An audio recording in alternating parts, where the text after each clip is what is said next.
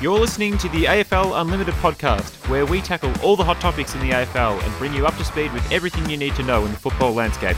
We'll take a look at this weekend's games and have some mixed discussion about what to expect. Let's head up to the box for the opening bounce.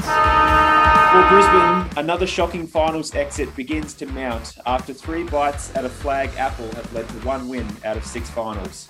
Further heartache ensued shortly after their loss, with an unexpected departure seemingly imminent. GWS, while gallant, were ultimately too beat up to continue the fight, as they bow out with an optimistic view to 2022, but with some obvious changes needing to occur. Their path is not as clearly defined as they'd hoped.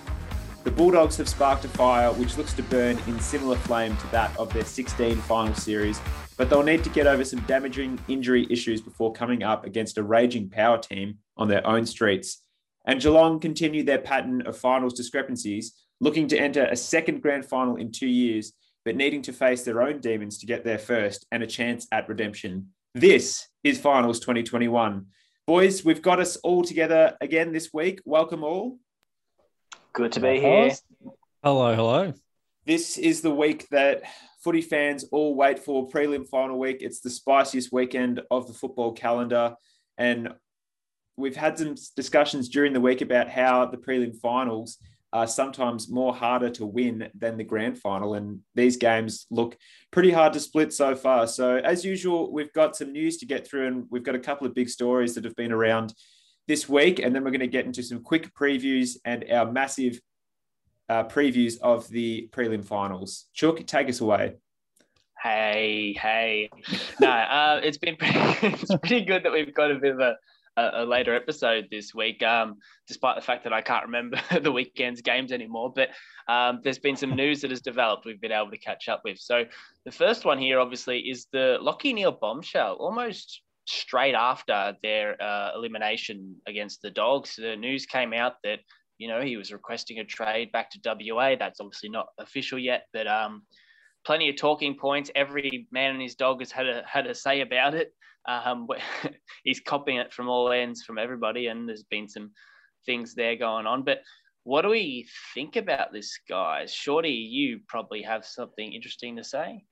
you would think, but no, I, I um, I'm nothing too controversial with this one. I reckon it's not ideal for the Lions, is it? But I'm certainly understanding of the circumstance. I think when he signed that big deal, he would have had no idea what the world would look like at the moment, but I would imagine his family probably had plans to grow the family. You know, it would have been in their long term plans. So things have changed, and it's obviously much more uh, difficult to raise a family in the current environment with travel, and they want to be in WA. I reckon that's fair enough. So if I were the Lions, I'd I'd do my best to accommodate it without damaging yourself because you sign those deals for a reason. So I think they should try to make it work. Um, but if things get rough and they can't get a deal that they like, then I wouldn't be just going, oh, no worries, have Lachie for this or that. We'll um, we'll cop the rough end, rough end of it. That's why you sign those contracts. So um, not ideal. Yeah, it's not the best. And you say, you know, that's why you sign these contracts or you signed a contract. That's the same deal with Lachie Neale, in my opinion, though. He signed a contract for money, and it was pretty much just for money and and you know a chance at you know a new a fresh start. And if if he knew that he wanted to go back to WA at some point, maybe he shouldn't have uh, signed a massive long term, very front ended deal as well. So that's something that's become really tricky when it comes to player contracts is taking all this money early only to bail before the the lower pay starts. There needs to be some things put in place or at least some sort of phrasing put in there. But even if you put that into a contract, you're basically acknowledging, ah, oh, you can bend the rules if you want. You can call quits if you decide you don't want to stick around. Um, I, I, think it's it's on him that you know you signed the deal, you agreed to it all in the first place.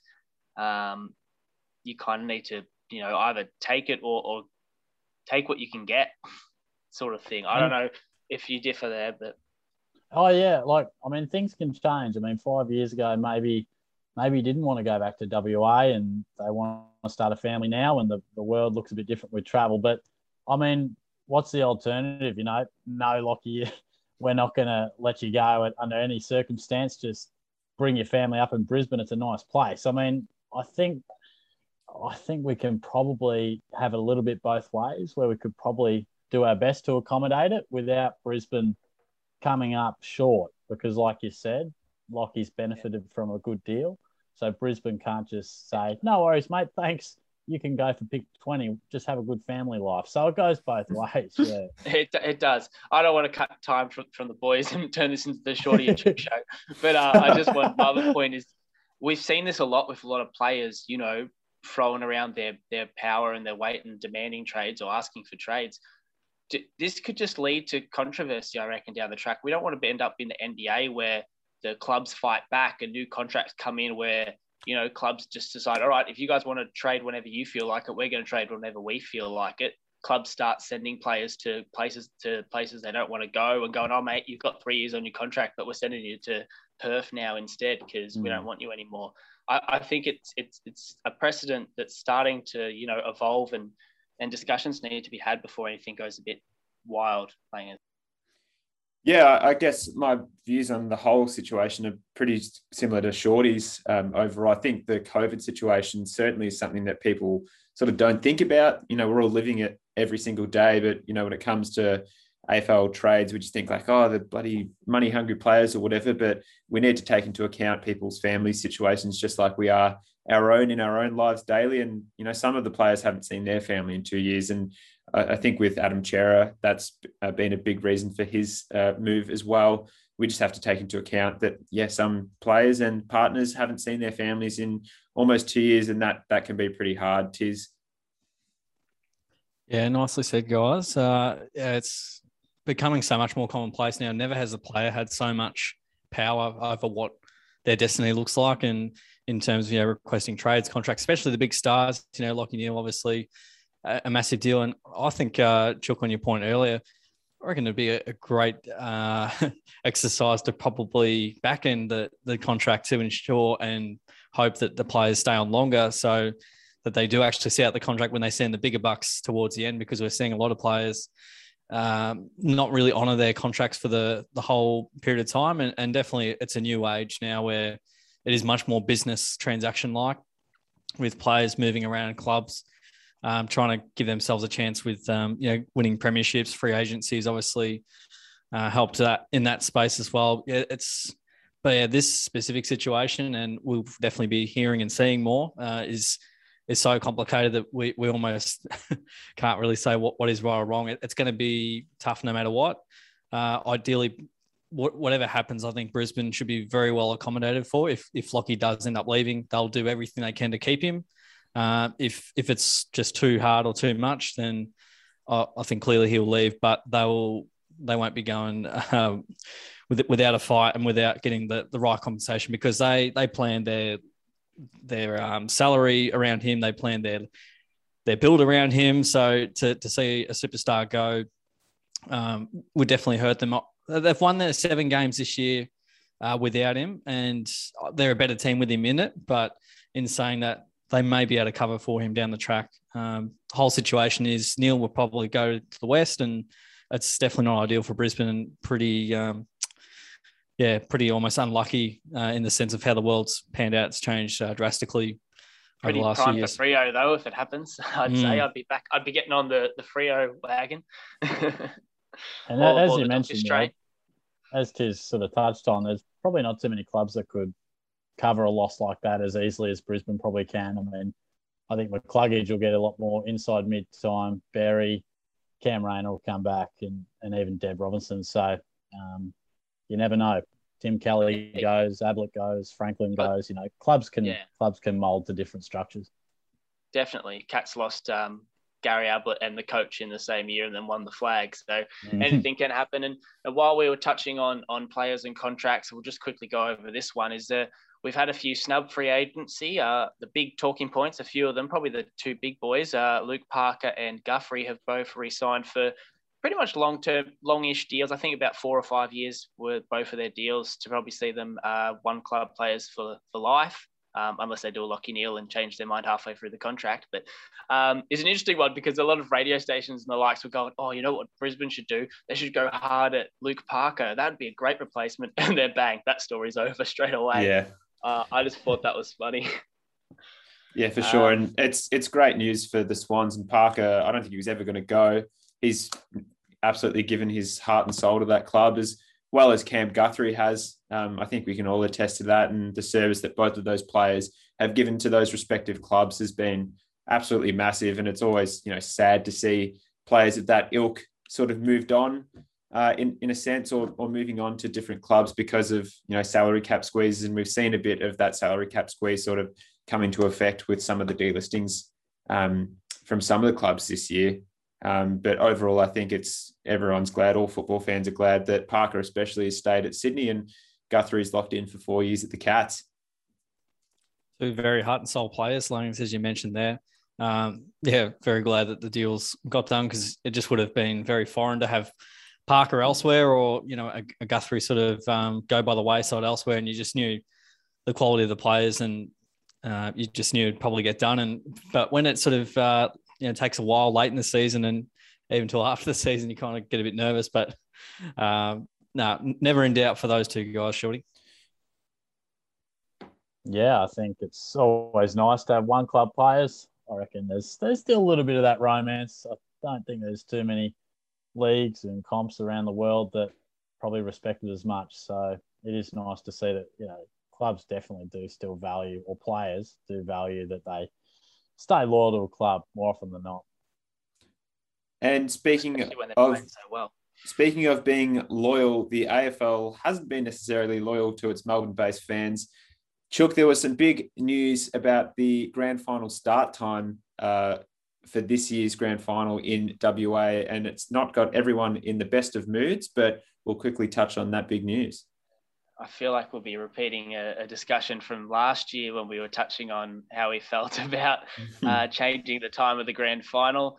Um, I feel so they've moved it to a, a, night. It'll be night in Victoria and kind of mid, like late afternoon, early nightish for obviously WA, who are a couple hours behind the Vic time. But it's an interesting time slot, very late. I feel like there's going to be people who will be passed out before the game starts. uh, but it, will it, be an interesting one, and I'm I'm not a fan to be honest. I, I love having it in the middle of the day, so then you know the barbecue and, and the you know the fanfare that you can have around that. If obviously we're out of lockdown, I don't think we will be, but I, I prefer a day grand final. I just think the excitement is more fun, but who knows? WA is pretty exciting. They've got all those lights being built into the stadium for a reason. So let's see how it goes, eh, Short?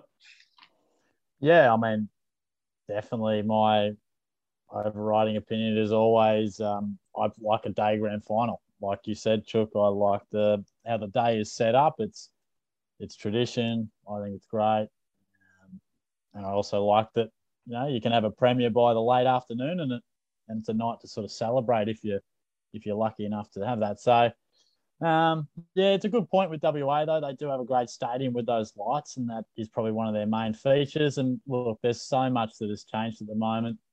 They're obviously giving it a crack. The Twilight Grand Finalists will be genuine Twilight, so they're they're throwing a few things around. I mean, I wasn't shocked. I probably thought it would happen, but when things do get back to normal, I definitely would prefer to see some day grand final back in action. What do you reckon, Langers?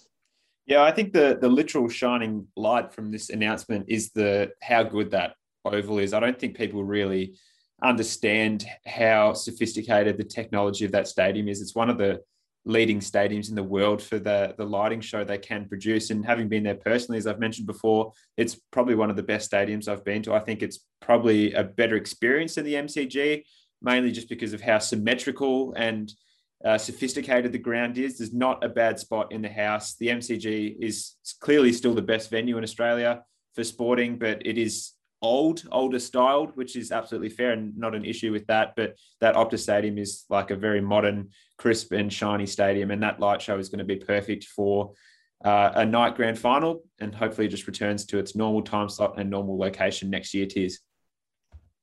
Oh, it'd be nice, yeah, to at least honour some of the tradition again. The times though makes it a little bit tricky, but even still, I I, I think you, if Melbourne could figure a way out to have it all sorted and all bounce of the ball at two thirty p.m., I, I, don't see how WA couldn't have sorted it out for four thirty uh, p.m. rather than seven thirty p.m. our time, but Uh, yeah, it, I mean, it is a bit frustrating. I, I, don't care too much for the the twilight or night grand final element.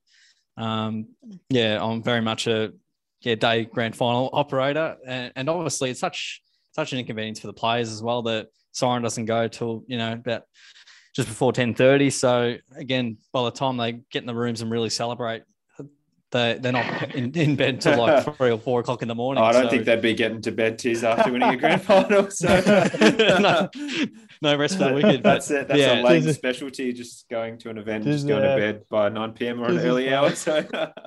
This is making Sorry, guys, I've got to have a nap. Hours. That will oh, be up all night, I reckon. After I got, a flag, as you would. I got to get these E's all sorted, mate. But um, no, I'm not a huge fan of the, the night grand final, and yeah, I don't think it helps them a lot. But hopefully, yeah, hopefully uh, the world gets to a better place in the next 12 months, and it's back to some normality on the, the 2:30 at the MCG, the home of football. I, will be looking forward to a, a, special light show edition of AFL Limited because you know there's nothing else happening other than the light show on that day, right? I'm I'm pretty technologically advanced, Chook, but it will be hard for me to visually represent lights uh, through a audio uh, show. But uh, I'll do my best. Um, something that was back to normality, Tiz, as you mentioned, the Cats brought back their winning form into finals and continued their pattern as we spoke about before. They had a big win over the Giants on Friday night, getting up over 35 points. It was looking nervy at stages, but boys, let's just put our heads together and quickly review these two semi-finals from last week going into the pre the prelims. Yeah, nice thanks. Uh, so the Cats continued in their consistent fashion of losing the first week, winning the second week. Uh, against yeah, a depleted Giants outfit has to be said. Obviously, they had you know no Toby Greene was out and Jesse Hogan laid out as well was also quite significant. I think he was always not going to play because Phil Phil Davis in for Ratugolea for the Cats, kind of a bit of a swap around situation there, but. You could tell they, they definitely lacked that um, that target up forward when the Giants did go forward. They, they both had the same number of entries. Um, but yeah, Geelong, they, they make hard work of stuff. I think we've identified that over a long period of time. Um, you know, missing a lot of shots earlier. I don't, I don't think the Giants applied a lot of pressure. I think they were pretty, pretty tired, pretty cooked from the week before. Um, obviously, it was a massive game just to get across the line against the Swans, and they were hanging on for dear life. But I mean, good, good to respond first and foremost. Um, we had to win, and, and we found a way if you lose that, then uh, all of a sudden you're in the rebuild mode potentially. And yeah, look, we we definitely made them earn it in the third term when we uh, got on a bit of a roll there. And um, yeah, pressure was back, which was good to see. That, that's what we want to see. Um, yeah, and I, I think the Giants definitely made us a little bit nervous in the last quarter when they got it down to 20 points. Made uh, yeah, made me very nervous because I was thinking of not this, not this again. I've seen it a few weeks ago Surely not, but really good to have Blitztown back. Uh, we're 12 and 2 with Ratugolea in the side. So uh, I've been a harsh critic, and I think since the Fremantle game, he's um, he's been excellent. And for Paddy and Joel to only have 34 between them, if you told that at the start of the night, you'd probably say Geelong lose. But yeah, just a really good even team performance. Pressure was back. Um, forward line looked nice and open. Hawk played a great game, and I'll let you guys discuss a bit more on Hawk. But yeah, just uh, just pleasing to see that the players you're not sure of um, play better, and, and Tui was amazing. Which um, you guys four goal assists, he, he was incredible. Short. Yeah, yeah, nicely summed up, mate. Um, yeah, I thought it was just sort of business like by the Cats. We probably expected that kind of performance. You never quite know. Um, going into the game, I kind of thought like there was a lot to lose and not necessarily as much to gain. You know, a win was expected, and like you said, Tice, a loss, well, it's carnage. So yeah, um, there were some improved signs. The pressure was slightly better, but I also feel like we maybe upped it a, maybe a gear or two, but that sort of performance will need to be upped another couple of gears um, come Friday night, which we'll touch on. So I, did, I didn't think it was anything to scream from the rooftops that the Cats are back in business, but it was a good win. Any finals win is good. So um, that was pleasing to see a few guys step up like the big Tomahawk did. Oh, it was impressive seeing Hawkins. And, you know, um, I've probably also been a bit against the Esava wagon, not purely against him as a player. I just didn't think that the team kind of would work with that dynamic. But it, it, really did show that the main important factor that he brings in is that Blicavs stays down back because I thought Blicavs was crucial. I thought he looked fantastic down back, really rock solid, and just the team looked more composed and contained with uh, Blitz there. Um, I think Esava only got about four or five hitouts in the end as when he was in the ruck, but like his presence was good. It meant Stanley got to have a rest and and Stanley wasn't you know, having to do all the work. He did a shitload. He got 35 mm. hit outs and was pretty impressive. I think it was once again, Stanley's played a really good game um, where he kind of cops it a fair bit the last, you know, this year, the couple, last couple of years, he's copped it a fair bit. Um, I think um, undeservedly.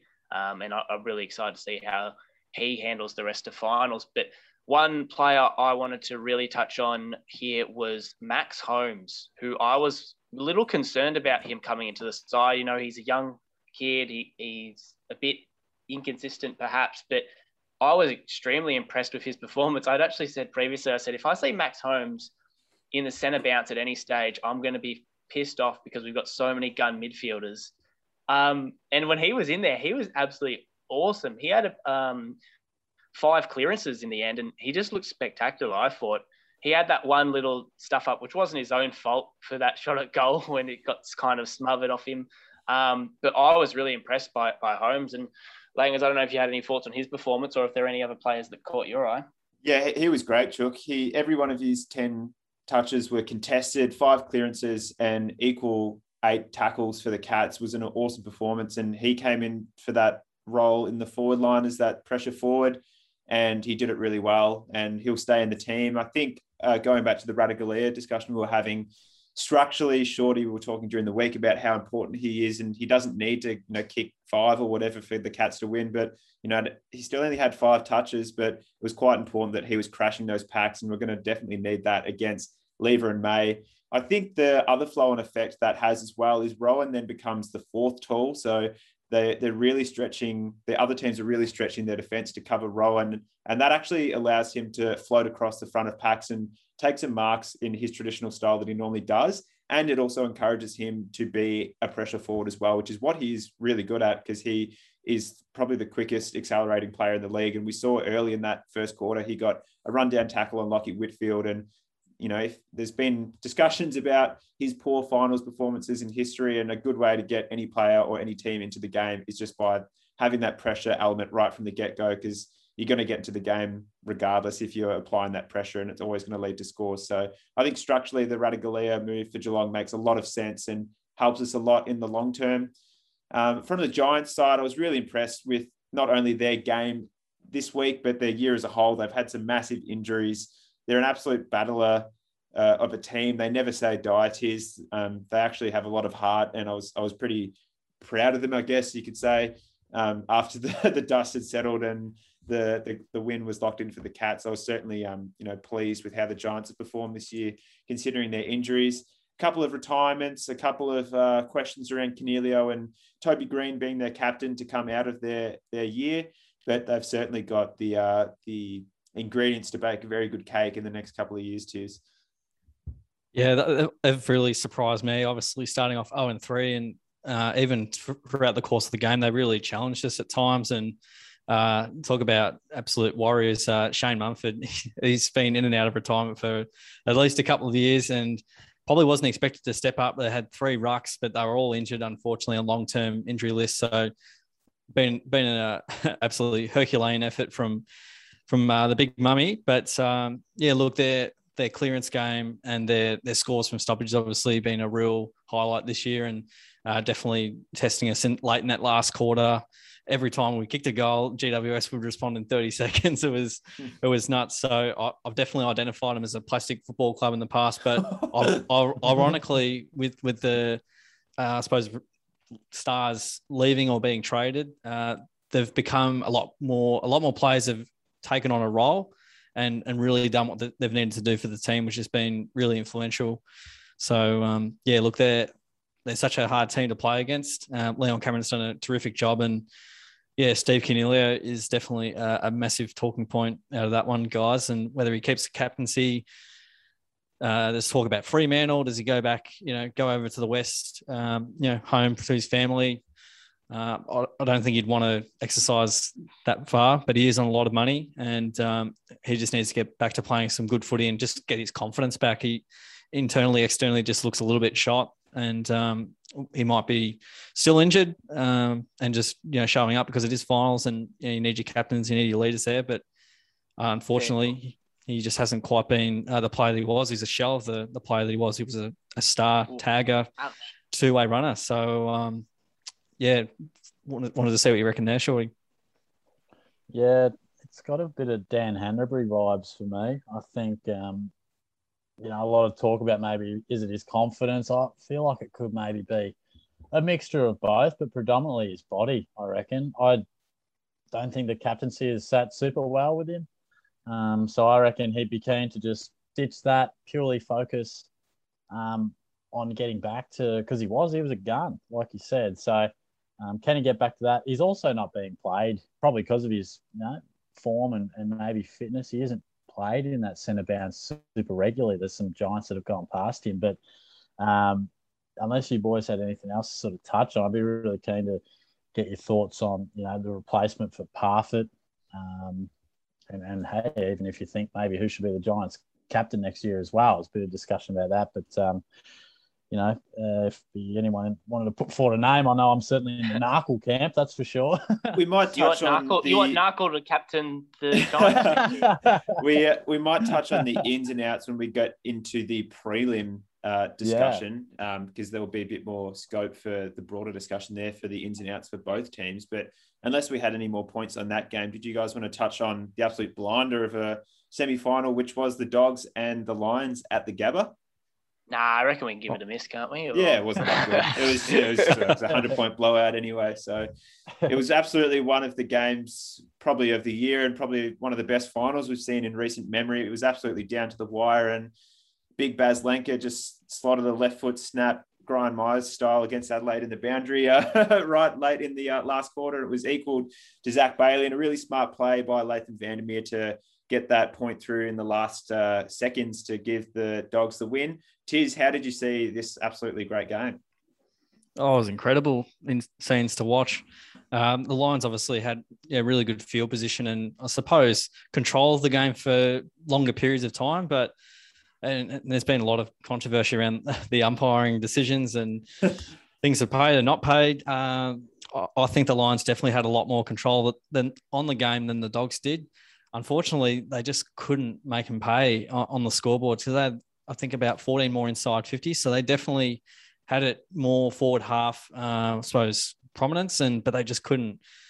Yeah, they just couldn't score uh, the way they would have liked when when they had that you know that um, that field position. So yeah, the dogs, but that speaks to the dogs' defense as being quite incredible. Um, and Cameron gets uh, sort of swapped up after a quarter time with with Jure, who did uh, one of the most amazing uh, one-on-ones you'll you'll see game and season on the line, and uh, one-on-one he kept his feet. So yeah, definitely was. Yeah, and, and finals are one on you know winning contests, and we just saw so many times Bailey Smith influence the game, kicking two goals in the last quarter and setting up probably every other score that they had as well. So he lifted up a, level, which is really good. And it was Andrew McLeod like that goal he kicked from the pocket uh, to win a game against the Pies in 2005. So we're going back a, a fair while there. But yeah, dogs just super gutsy, um, amazing win. And yeah, it's it's such a typical dogs win. I, I feel just the the way they went about it. Um, Lions again, they you know, straight sets two out of the last three years. I, I do think this year they they kind of fell into the top four.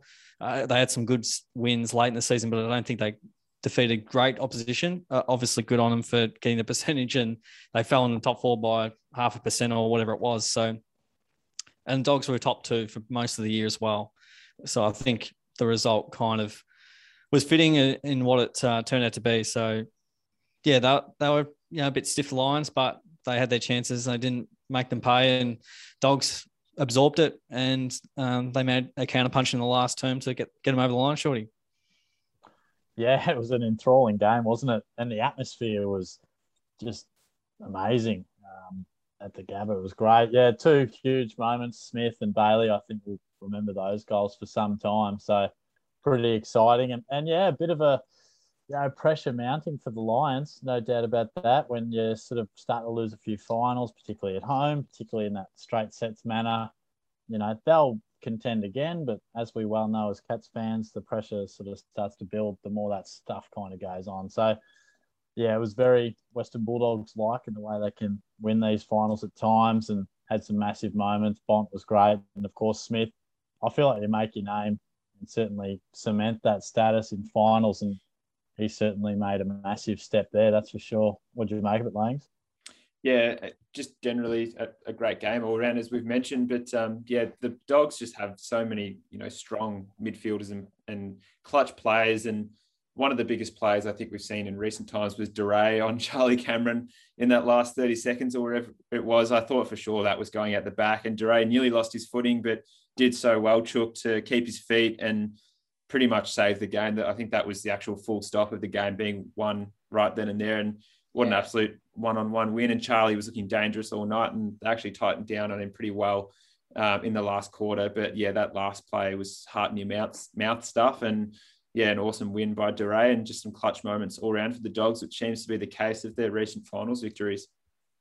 Yeah, that was uh, just amazing by Duryea. But I, have watched the replay a couple times. I I kind of when it crosses over, I don't get a proper vibe of what Charlie was doing or how he was positioning himself at that contest there. Because really, he should have done what um, what the dogs were doing and, and just tried to smash it through the goals or you know even punch it. Um, I don't know whether maybe he was just trying to position himself for you know I'll scoop up the ball and then mm. I'll you know try and dance around and give a game winning goal. But really, he should have just been doing that desperate dive and punch for the for the goals to at least get it behind and and hopefully give them a chance in in overtime. Um, I, I felt really bad for the Lions there. Uh, it looked like they were going to. I, for one, was on the the Lions side this week.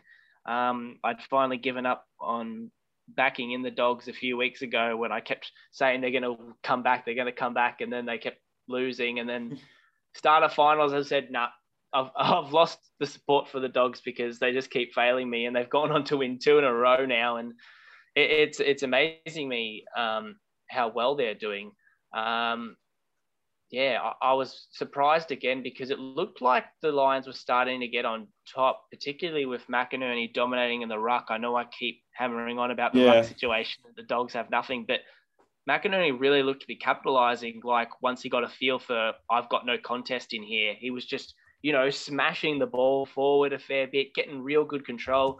When English obviously stepped up a fair bit after that started to happen, they were kind of forced to play English a bit more like full on in the ruck because they realized how well McInerney was doing. So that was a really good adjustment by the Dogs there in that regard. But I, I still wonder what they'll do. And obviously, we'll talk about the team's changes um, in a in a moment's time. But you mentioned Chook, sorry, the um, I think I'm in the same camp of um, the dogs sort of flabbergasted me with how well they've um, come back. I, I, would mentioned that I hadn't tipped them in either of the two games so far, and they've absolutely caught me by surprise about how well they've done. And I think they could have some momentum going to this uh, prelim. But Tiz, did you think the dogs have showed some of that form from their 16 final series in clutch moments, like we discussed? They've got a lot of heart, uh, the dogs, and they're, they're so tough. We saw the amount of crazy smells they did late in the game. And I wanted to, you know, a massive shout out for um, Caleb Daniel, who he had a couple of kicks, I suppose, in the, I think in the second, third term, where he just kicked it right up the middle. And he took on that brave kick, hit the target. Uh, which ended up in dog's goals. So we talk about just being able to execute under the finals pressure, and I thought those moments were great. And then alternatively, you look at Brisbane and you know I feel bad for them too, considering you know home deck and and probably had more of the play, but didn't again didn't quite get it all on the scoreboard. Um, you know, we saw McCluggage take a kick and Zorko take a kick, and it just it goes out of bounds on the full by just absolute centimeters. So one of those goes through. Um, all of a sudden, we're looking at either a different result or uh, a bit of extra time. So um, yeah, I thought I'd uh, mention those little bits and pieces just before we head off to a quick break, Langs. Absolutely right, and yeah, some some clutch moments all around, and unfortunate for Brisbane, but it's only going to get more clutcher and more harder as we head into the prelims, and we're going to be off to our quick break, as Tiz mentioned, and then back for our massive prelim finals preview. As I mentioned before, it's the biggest week in the football calendar, the spiciest week in 2021. Two massive prelim finals coming up. The first one Friday night, Optus Stadium, Melbourne Demons versus the Geelong Cats. The D's are continuing their search for destiny, and the Cats are looking for some redemption after a final grand final heartbreak last year. Boys, it's looking like it's going to be a huge game in deciding the eventual premier. It will be indeed. Um, to be honest, I really f- thought this would be the the actual battle for the premiership. You know, a few weeks ago, it was looking like these were the two best sides, but Geelong do, did what Geelong does and flopped out of the first qualifier. But I'm really excited for this game. I think it's going to be a red hot contest, and I think we're going to see completely different sort of style and, and spectacle than we saw when they last met back in uh, around 23. Tis. Thanks, Chook. Yes, what a clash it will be. And both sides will definitely take a fair bit about last game, but also acknowledge it's going to be completely different uh, playing for much higher stakes. And round 23, Geelong not really sure what was the home final situation looked like. So if it was a GMHBA home final, does it look a bit different with the way they they uh, go about it in round 23? Um, did Melbourne put all their chips in? They found a way to come back, and uh, it's a bit of pick your poison with what do you take Geelong's first half um, or do you take Melbourne's uh, comeback? So, yeah, look, it's going to be yeah, one of the toughest games to watch for, for both both sides. You're going to love being a neutral fan for this game because it's just you just know it's going to go down the wire. We've had so many close clashes in recent times, and both these sides have great respect for each other. Max Gawn seems to find a way to have an impact around the uh, siren time. So, yeah, he, he, definitely puts his hand up um, to try and you know make his impact found late in the game. And look, we, we definitely know Melbourne have a, lot of uh, assets and they, have the ability to you know, really grind the opposition down and their defensive mechanisms are, are quite strong. And, and we know that they're, um, they, they make you pay their ball movements really, really good. And um, Geelong love that control, controlled sort of game style where they possess the ball, um, get high contested possession numbers and mitigate inside 50s from the opposition and trying to not turn the ball over as, as much as possible. Um, that'll be the the goal. But yeah, to try and isolate the forwards, we'll need really good ball movement, really good contest work, and uh, give our forwards the best chance to not allow Melbourne to uh, influence our forward line too much. Short. Yeah, there's just so much in it, isn't it? Prelim final will be nervous wrecks, um, but just as a game, in you know, on its own, there's four clubs left, two games. Just every little matchup gets dissected. Who can get the edge here? Who's going to maybe tag there? And you know, this guy will he be superstar for the finals? Will he be up to the? You know, there's so much in it. So I'm looking forward to it. By the same token, you know, you get nervous the closer the day sort of gets, but.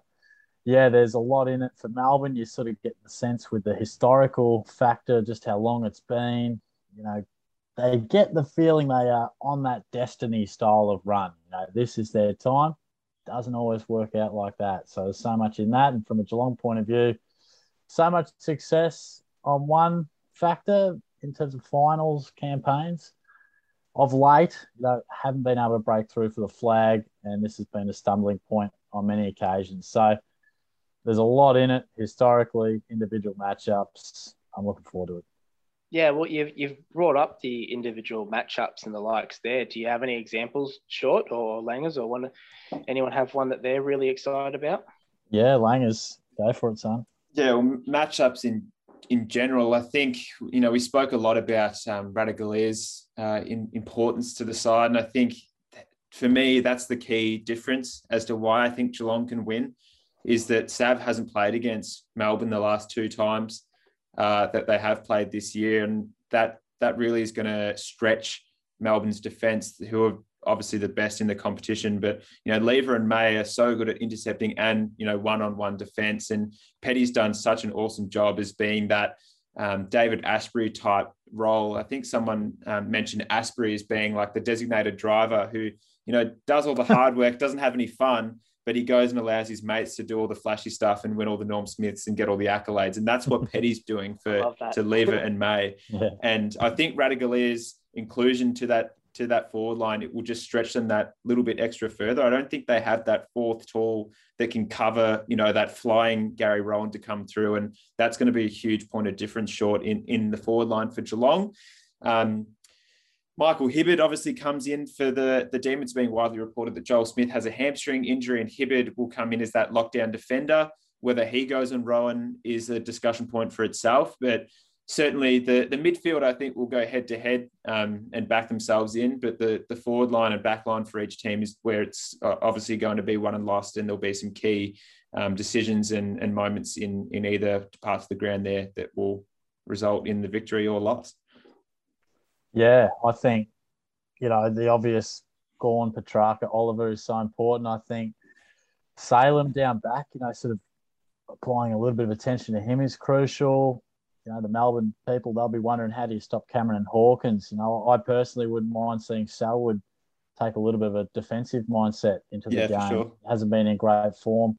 Not a full on tag, but maybe defensively, you know, how can maybe a close or whoever might find lever walk his way? You know, that's sort of been the way, taking a smaller type and intercepting. How can they get dangerous? So, and not to mention the Stanley versus Gawn battle is is massive. So, yeah, there's a lot in it when you all boil it down. So, sometimes it just comes down to which superstars really stand up, you know, little bits and pieces and tactics. But like we saw last week in, in the second final, sometimes it's just moments and, and players and teams just step up. So, yeah, it's going to be some history made. Yeah. I I think the crucial factor for this Cats team and what we saw evidently last week, I don't think we actually talked about it, but Zach Tuohy, we touched on it slightly. His role in this side is so crucial as a as a line breaker and a composed ball user.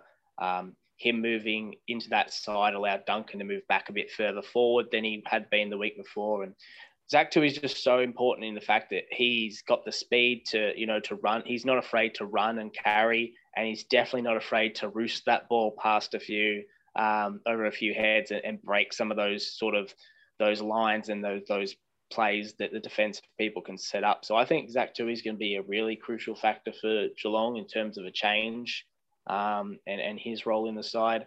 And I definitely agree with your other sentiments there, short. You know, the midfield's going to be. I I don't think there will be really tagging. I think it's just going to be Accountability. Yeah, just uh, be accountable for your man, back yourself in, and that's where I think the Parfitt injury is a crucial one because I think he's shown himself to be a fairly defensive-minded and and a, a, a bit of a presence in terms of just like negating players and actually being a bit more tough um, and you know putting pressure on players in that midfield and he's going to be missed a bit and you know Tiz, that's where I kind of wanted to get your thoughts on who do you think would come in suitably to replace him because Narkle was one we initially thought, you know, he's he's also got a bit of a flair and he's fast and the likes. But one thing he's been noted is is his lack of pressure at times and his defensive effort. So, Tiz, I'd love to know who you think would be the most suitable player to come in to take that Parfitt spot. He definitely comes to mind, and it, it can't be someone attacking. I, I wouldn't have thought if uh, we're trying to replace a, a defensively minded midfield sweeper, if you like. So that makes me not lean towards Higgins, although they might go down that path. Higgins. Um, and it's not, I don't think that's the solution at all, thanks. Not not at all. Constable comes to mind, but he hasn't played all, all year. And, Jeez, and that would be a Hail he Mary def- from. he, he That would be definitely. ridiculous. Oh no, no I, I, I agree. Um, a lot of just a lot of injuries. Um, yeah, to some players like O'Connor is obviously out. Um, yeah, I- think I think Narkle, but I even think that's a bit of a hail mary as well. It, it has it has to be Narkle. We, we've seen short a couple of games this year that Narkle he's he's not a big frame, but he's strong, he's powerful, and he can lay tackles. So literally, just put him in that middle position, and he will it, the, the rewards will be reaped with his pace and his actual power to not only tackle but then uh, offensively clear the ball. But he can certainly, if you put it on him, he can certainly play that defensive role and just and you can be defensive by uh, playing an attacking, uh, tackling style of, of game. Yeah, I mean, I'm a massive fan of him. That's no secret. Um, I just think of, I think of all the options. It just makes sense. We've lost an inside mid. Yeah, Narkle's defensive attributes have probably been questioned a bit, and Parfitt, that's one of his strengths. But that's why I sort of tend to think, you know, maybe Selwood becomes a little bit more accountable around the stoppage. And you give Narkle, you know, a touch more license and take the pressure off. You're not going to bring him in and say, be Brandon Parfitt because he doesn't have that same ability. Just be Quinton Narkle. And like you said, he does have that real game around the stoppage to explode at his best. He can also be really quiet. So I've heard uh, talk of, you know, could it be Simpson and a bit of a rearrange in terms of, but I, I just think losing inside mid, who's your best inside mid to come in? I think it should be Narkle. Give the young man a chance. He might just surprise you. Yeah, it's going to be going to be massive. I don't know how Hibberd hasn't been playing for the D's. We've seen, yeah. seen the kind of tagging roles he's done this year. He's taken Dusty to the cleaners and probably mm. a lot of players because he, he's just he's so quick, he's so tall and so strong in the contest. So he's incredibly hard matchup and I, yeah, I don't know how Smith got ahead of him, and, and then you see Charlie Cameron kick yeah. five goals on him. So it just goes to show their depth, doesn't it? Tis like you know Higgins is not in Geelong's best twenty-two, and that's great depth. If players like that aren't being in that best twenty-two, and Chook, it, it goes to show um, not only Melbourne's depth, but you know they've had some improvers in their backline. You know Trent Rivers, Shorty, you're a big fan of. Jake Bowey's been, you know, he's only just come in in the last four weeks to that Demons team, and he's been amazing with his pace. But Hibberd, you know, he's a he's an experienced performer, and do you think that's going to be a positive for Melbourne? You know, with that experience coming in in their backline. Yeah, absolutely, absolutely. Yeah, go Chook. It definitely would be. I'd say I think Hibberd has definitely been like a very important player similar like Melksham, really. These are two guys that have been consistent in this side for, for the last few years and have kind of found themselves on the outer with some young players really stepping up. But I think Hibberd's going to be um, chomping at the bit to get his get a red hot crack and prove himself that he deserves to be a, a premiership player. So I definitely wouldn't put it past him. I think Melbourne have shown to have a lot of depth, and it's really exciting. Um, yeah, I'm, I'm on the side that I think Hibberd is going to be a crucial aspect down back for them, um, just to kind of help cover and and negate some of these uh, attacking small forwards that the, the Cats have. We definitely haven't played him much uh, throughout the course of the year, but yeah, look, definitely going to be one and loss in the midfield as it so often is. We saw Geelong get a number of goals uh, out of the stoppage, know, hit four or five goals in that amount of time, and um, yeah, we're just able to really put a gap between us and the D's. But yeah, we'll we'll definitely touch on some tips pretty shortly with who we think is going to win. But uh, it's going to be very hard to watch, and it's just going to be such a high quality game, and um, now it's going to be very exciting as well uh, with you know the pretty lights at uh, at Optus, and I think it's going to be full crowd as well. So it's going to be uh, absolute uh, absolute treat. So yeah, may, may the best team win, and I mean the best team uh, on the night will will progress further short. Yeah, you're, you're spot on, mate. It will be a difficult watch. it will be uh, will be tense, no doubt about that. And it, it's hard to not be just sort of excited. I mean, it's only natural to sort of analyze it for you know this type of show, but you know, come the night, we'll just be hopeless supporters. I think you know you, you go along the prelim final full of hope, and one team walks away probably questioning a hell of a lot. The other, you know, you're one step closer to an amazing accomplishment. And, you know, D's in particular, just how long it has been. And certainly the Cats, you know, real hardcore supporters have been wanting to go that one step further and consolidate on a, a good period of success. So looking forward to it. I guess give us your your final little reasons and your tip then, short for for this game. Sure, mate. Yeah, look, I mean, if I take my cat supporter hat off, I would I would tip the D's. Um, like I said, I'll go in as as hopeful as any, but they deserve to be favourites in my opinion.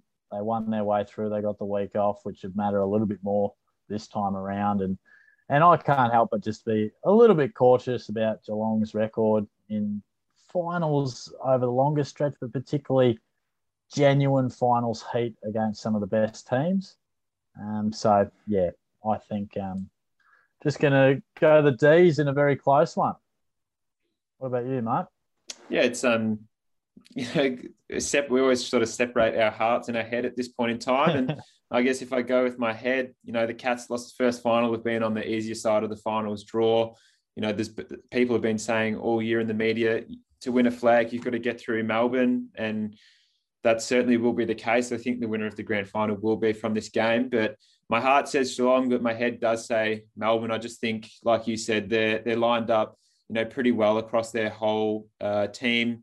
I think they've got good momentum and they've got that fire burning uh, from the destiny that is ahead of them. So I, I would have to tip uh, Melbourne, um, just purely logically, Tiz, as you're always a fan of. Mystic optically. Um, I'll be I'll be going yeah, the demons as well oh. in this contest. Uh, un- unfortunately, I, I, definitely feel like we're uh, in with a great chance though, just with how the clashes have gone previously, and we've seen teams before where they've just ask Geelong fans where we've beaten the team once or twice throughout the home and away. Come bloody finals time, they somehow pip us. So it um, it's just absolutely unbelievable. So yeah, I, I think we've definitely definitely in with a great chance. And if everything goes right, Geelong can win. But I, I just think Melbourne, with the, the record over the course of the year and just all the stars lining up, you know, Max Gawn kicking that winner after the siren, and they're just their, their cleanliness under pressure and the ability for them to put opposition under pressure. That Geelong make hard work of everything, as I said um, previously. They they find a way to probably stuff things up more often than not. And I think in a game of uh, centimeters, I think you can just see Geelong not really being able to snap in the heat of the moment. So we'll definitely challenge them. Um, but yeah, I think Melbourne just a little bit more clean, clean and polished to be able to get the win shook. Yeah, I, definitely think Melbourne have been probably the top side this year. Um, they're very even across the entire field. You know that back line is looks impenetrable.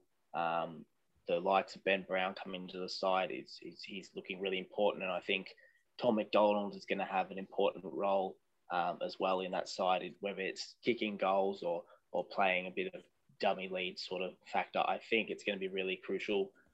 Um, yeah, I think Demon's depth is, is really important, and they they're looking really amazing, but it, it's it comes down to a, a, line of what I think is a consistent side versus probably the most inconsistent side you can ever see, the Geelong Cats, and not just on a game to game basis, the Cats moment to moment basis. We saw in that Melbourne game, the Cats, you know, had a five ten minute period where they just piled on goals and goals, and then they kind of capitulated in that second half. Well, last quarter, really, even it was it was pretty wild to see, and I, I still have a belief that this Geelong side is spectacular.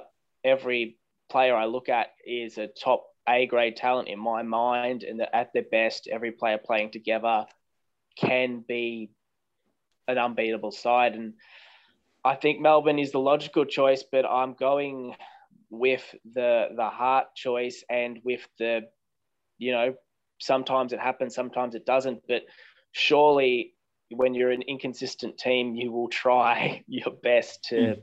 put on the heat when it's the big moment that counts. And with a leader like Joel Selwood um, leading the charge, I feel like it's going to be desperate acts. And I think a crucial factor will be danger. I know he's been saying he's been kind of injured with his hand or the likes, but I think he's been really poor this final series. Um, I, and really most final series he's played. And I, I, I, go down the radar of being a danger hater sometimes when it comes to the big moments, but I think he's going to be crucial. And if he can switch on and he can get, you know, even 25 touches or more, like that's not a huge amount, but if he gets 25 crucial touches, a couple inside 50s, and maybe a couple shots a goal, I think Danger's going to be able to step up and help this cat side get over the line. So I'm, I'm backing the cats with my fingers crossed.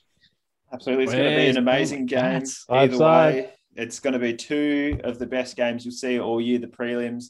The next one up is Port Adelaide, Port Adelaide versus the Western Bulldogs at Adelaide Oval. Power have the advantage of playing two home games in their home state, right. in their own beds, on their own streets. And the Dogs have got some momentum back, but the Power look like they've peaked at the right time in 2021. What are our thoughts on this game, boys? What was that? That was great. Sorry, just, uh, just the, the, emotions uh, getting to me and losing my voice. Langers is getting emotional. Sis is dying. Uh, I'll, I'll, tell you what, though, um, j- just before, I, have to say that's the most nicest thing Chook's ever said about Paddy Dangerfield. Yeah. That's probably the longest tip ever from the team of uh, the AFLU team. So it, was, it was great discussion, though. Um, what a game this will be. I'll tell you what, uh, Port Adelaide obviously did all the hard yards and put the Cats to the sword in the first week of the finals, and they'll take on the Dogs. Uh, Adelaide Oval, obviously, a massive advantage there. They'll, they'll have a decent crowd in whatever COVID and uh, the South Australia Premier reckons. Um, yeah, home ground advantage is big. Uh, Bont 50 50, he'll, he'll play, just a matter of how much, um, yeah, what, what kind of impact he has. Because, uh, yeah, if there any chance, if dogs are any chance, uh, without giving away any tips there, uh, we'd like to think that, yeah, Bont would have to have a, a massive game and uh, influence on the match to be able to get across the line. But yeah, obviously the home ground helps out a lot. And uh, look, what we saw they've obviously got that freshen up from the break. Uh, the week off obviously would have been a massive help, and the Dogs played in a super taxing know, final against the Lions. Uh, Port Adelaide would have been absolutely loving what they saw with both sides bashing up each other and yeah, a really tough game. We've seen a number of games recently where one point wins don't end up too well. We saw the Pies, you know, beat the Eagles by point. Uh, the Cats beaten by 10 goals the week after that. Uh, the Giants defeated, obviously, the Swans very recently by a point and then went down to the Cats uh, relatively comfortably.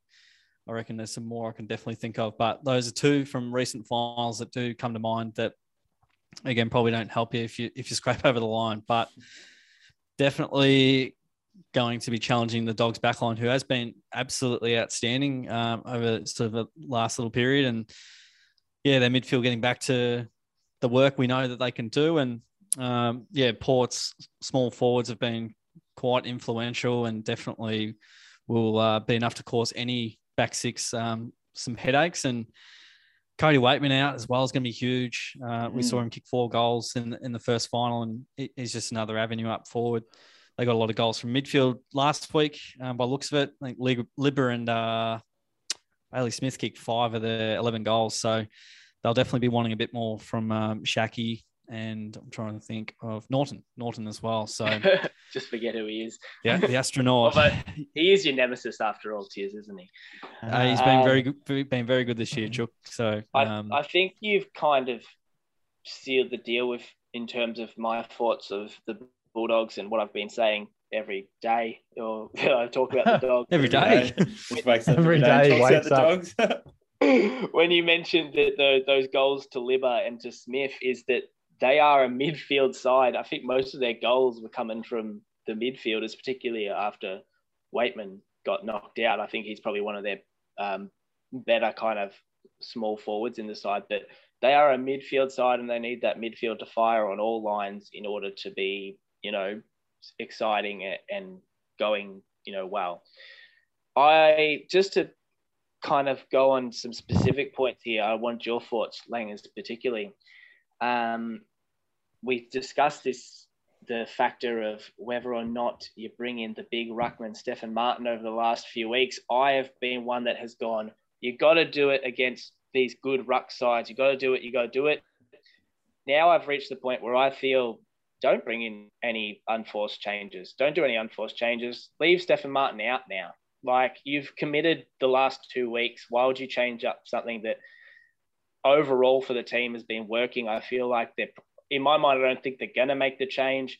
And now I'm on the side that, you know, maybe you shouldn't make the change, just leave it be. But what do you think, Langers, on that call? Do you think the Stefan Martin change is going to be made despite the fact they haven't done it against really quality ruckman so far? I think they have to, Chook. I think they, they've got to do it this week. Uh, McInerney is a good young ruckman. He was playing hard last week, and it almost cost them the game, as we were talking about in our group chat. And Lycett takes no prisoners. He's a bit more experienced than McInerney, and he's a bigger body all around. He's and is a bit nastier too. And with that combination of Lycett and Dixon in the forward line, and you know sometimes Marshall, they're they're a big, strong, tall team, as Geelong found out in the first final.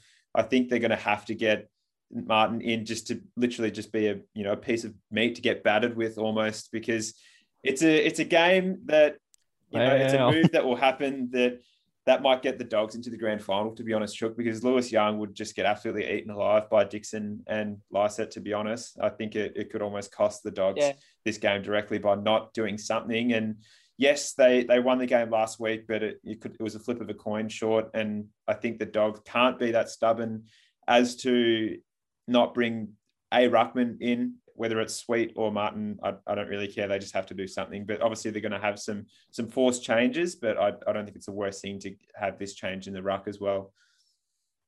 It's a big call, mate. Um, I probably are on the side of back English in. Um, I think we saw first half last week, English rucked about 40% of the time, second half, 88% of the time. And, and the difference was notable. You know, English was pretty solid in the ruck. You know, he didn't dominate the game by any stretch, but he quelled McInerney's ability to just grab it out of the ruck, belt it forward. So I think it's a huge risk to bring in a 34 year old who hasn't played much footy, is towards the end of it.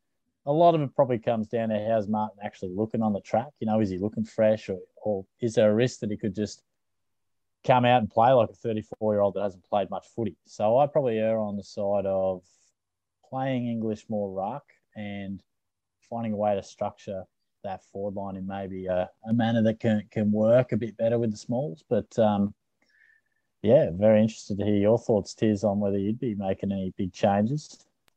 I absolutely think that uh, I was about to say English. Uh, Martin should should be included in, in the side. I think for them Hello. to, to give them a chance to make uh, the big dance. I, I reckon it's obviously normally the dominant ruckman in the game will will get their side across the line, and I think even though English is probably not uh, you know their, their first coil up forward, without Bruce, I think they do need some more presence up there. I think he was okay up forward last week. He might have kicked one or two next to his name, but yeah, and I think it just gives him some extra insurance as well um, in that ruck battle to sort of at least um, try and see how it goes. And I, I think at their best, I think Martin when Martin was playing earlier in the season and, and in good touch, I definitely think that would have been well off the back of um, of his good play. So yeah, there's um, a Robin Peter to pay Paul. That, that, that's that's a real question. So I think it'd be worth trying if he's in if he's in good nick and they think it's going to be the best mix. I- I'd I'd happily have him in the side. Beautiful. It, it's a it's a fair combination though that Port Adelaide there, the Ladhams um, and Lycett kind of pairing. But I feel like I'm kind of spinning the wheel of rotation here of talking heads with with another question I'm posing about a selection list. Is this one is about Port Adelaide? So I've, I've got one each here. I've, I've done the the doggies collection. Port Adelaide here is. He sounds like he's fit again. He's recovered.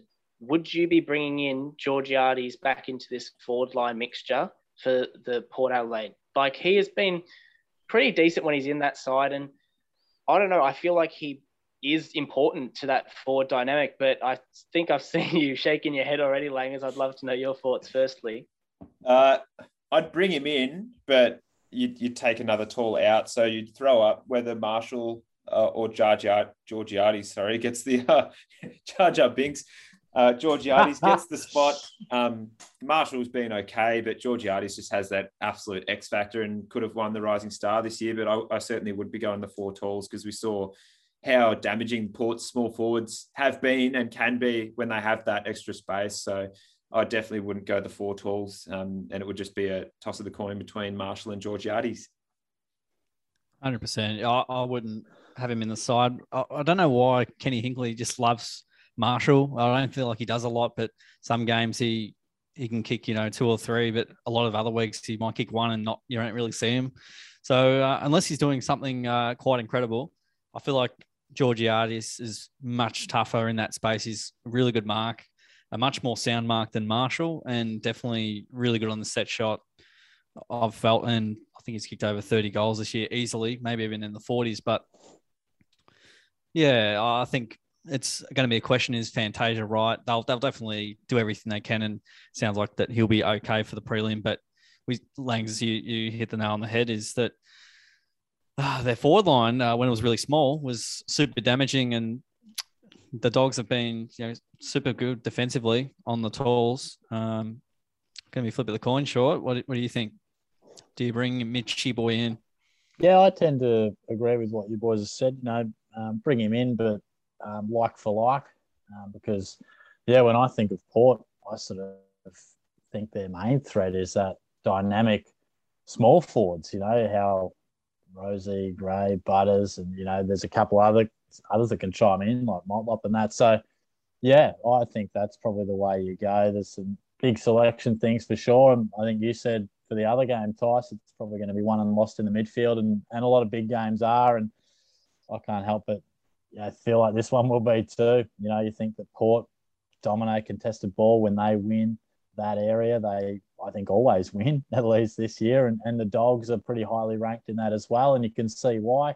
They've got a massive midfield. Um, you know, what's the latest on Bontempelli? Is he sort of touch and go? He, I think he's right, yeah. There's been, it was initially a concern it was a PCL, but I think it's more a corked calf, like right high up on the top of that calf at the back of the knee joint. So I, I think he'll be okay, but it would just be, if it's a pain thing, he's obviously going to pay through it. If there's no structural issues, then then it will be fine. But I think at this stage he'll be okay. Um, but it certainly doesn't look great, and you definitely won't be at 100%. But you'd still take a 80% bond over pretty much any other player in the comp in, in a prelim. That sounds to be seems to be the message anyway. That it is touch and go. He'll probably play. It doesn't seem to be structural. It's more more pain point, and they'll probably just you know needle him up and jab away. So um, yeah, reduce that pain and hopefully can play a role for the for the dogs. Too. Yeah, it's interesting one with that midfield dynamic. Now, I just wanted to touch quickly on a lot of people were bagging out Adam Treloar last week for mm. his game. I didn't see him get a get a spot in that midfield at any point. I think he was playing kind of off the half forward a fair bit of that game. So I am not one to jump on it and judge a guy who I consider a, still a premium and, and top level midfielder um, off of one game where I think he was kind of out of position I don't know if it was a tactic they were trying to maybe use him as an offensive, like a defensive forward in the likes. Um, but I still think he's a good midfielder. And I want to ask a question about the dynamic here, guys. Considering Bontempelli's potential injury, what three on ballers would you want to see getting the majority of the midfield time? Um, I'll probably say Macrae would be in all of our spots mm. there as one of them. But I, I love go around quickly. If what other two or, or one other key midfielder you want to see get most midfield time for the Dogs to be able to take down this, you know, Boak and Wines combination and, and the like? It's it's got to be Macrae, Smith, and Libba for me. Yeah, yeah, yeah sure. I was just going to say, I think if Bont's in the team, I'm I'm still putting him in there. You know, you might rest him slightly more forward, but yeah, I, I would have Libba in there, Macrae, and Bont. Sounds like a pretty good three three course combination there, Chuck. Um, there was some pretty damning vision of Treloar. So even though you know he he was playing really well against the Bombers uh, only a week ago, maybe a bit of a position change, but yeah, you'd still like to think that you're playing finals footy. Uh, there was a lot of efforts there where they were really, really poor defensive efforts. So I wonder if he was playing with a bit of a injury. Did the um, did he just throw the toys out of the pram? It would be really interesting to know. Um, yeah, maybe he's not happy with the role. So we'll definitely find out more more on um, that this week. But yeah, it, I, I felt he seemed to be okay on the outside when he was playing before he was injured this year, being able to be more seen, efficient with the ball. Yeah, sorry, mate. I, I, he didn't get massive centre bounce attendance in the first final either and, and racked up the 28. So, and earlier in the year when we saw him kicking those goals, it wasn't, you know, out of the centre bounce he, his numbers in that area haven't been like they were at the Pies. So, yeah, he they'll need a lift from him. He was well off, weren't they? I mean, um, you always back a bloke like that to bounce back, but gee, just look his his confidence looked shot, didn't it? Mm. It did. He, he did have a very strong last quarter, though, from what I saw, and had a couple of key tackles which did lead to scores. So it's not all about disposals; it's just about effort and intent. So Tiz, it's we've got five. That, yeah, he does. Certainly has to be better than that. And I think the effort did change in the last quarter. But Tiz, we've got five minutes left, mate. Take us through your final prediction and thoughts and give us your tip, please. Oh, big game for the dogs. Big game for Port Adelaide as well. Ken Hinkley and Luke Beveridge and the entire universe. Um, it's hard to go past Port Adelaide at home with the break. Uh, looking in really good stead. Dogs look a little bit bashed up and would have spent a lot of tickets that first week, especially as well in that that really uh, you know rainy game in Tassie. Um, but yeah, most notably a big game last week. It was just such a taxing affair and a taxing couple of weeks. Port nice and fresh at home with their small forward mosquito fleet. Um, I think yeah they've got the right pieces of the puzzle to to be able to go one further this year into the, the grand final. So and home ground helps out a fair bit. Yeah. Uh, Chook. Yeah, it's an interesting one, and you probably wouldn't be going past Port at home, but purely by the fact that I've kind of been going against the dogs the last couple of weeks and they keep fighting back. Why not go the dogs? I reckon a dogs and cats classic battle, dogs and cats grand final coming up maybe. Um, yeah, I think the dogs. I keep I keep saying they only have a midfield, but they got so many of them, and they're all doing so well. Bailey Smith and Libba looked great when they were up forward and kicking those goals. So maybe they don't need any other players in the team other than midfielders. So I'll, I'll back in the dogs this time around, um, whether they bring Martin in or not this time. Alex Keath's been, been great, by the way, uh, down back, doing absolutely solid with uh, um, you know keeping forwards uh, at bay shot. Yeah, and you'll have a massive task this week. Uh, look, I've been on the Dogs, you know, a lot of massive fan. You know, thought they'd win the past two finals, but you got to respect Port. You know, that week off, I think, is more telling now. We all would have seen the numbers about you know win loss ratios prior to that bye and how it's kind of affected the first final winners in the qualifiers. So, Port Adelaide at home, they showed just how fierce they were. They'll be primed for this, and yeah, just part of me wonders the dogs have been punching on for a while, looking for their best form, finding it. Few injuries. I'm going to tip Port Adelaide. My head and my heart are aligned on this decision, and Port at home will surely be too strong for the dogs. And I think they have been battling for too long. The dog shorty, like you mentioned, and it will run out. Uh, I believe their their momentum and their fight that they do have, and absolutely they've had a fantastic year. And they, they still will push Port Adelaide. Don't get me wrong, it will be a close game, but I think just at home, Port won't make the mis- same mistakes they did last prelim when they pretty much coughed up the game and potentially the grand final uh, to Richmond in that prelim final. So uh, Port for me, Port all round. Um, oh, Chook's going the dog, sorry. So I've been one out for both games, yeah, so we'll see what happens. it's, it's going to be a huge weekend. We can't wait to get into the grand final preview and the prelim reviews. Uh, thank you all to us who have listened to us so far this year. Please make sure you're getting around our content platforms Instagram, Facebook, Spotify. We've got some awesome visual content coming out throughout the next couple of weeks, and there'll be plenty of discussions points happening uh, throughout that time as well. Boys, thank you for joining me. Happy to be here. Thanks, fellas. Pleasure as always, boys. Uh, until then, guys, thank you for listening, and we'll catch you next week. Thanks for listening to this episode. Make sure you follow us on Facebook and Twitter.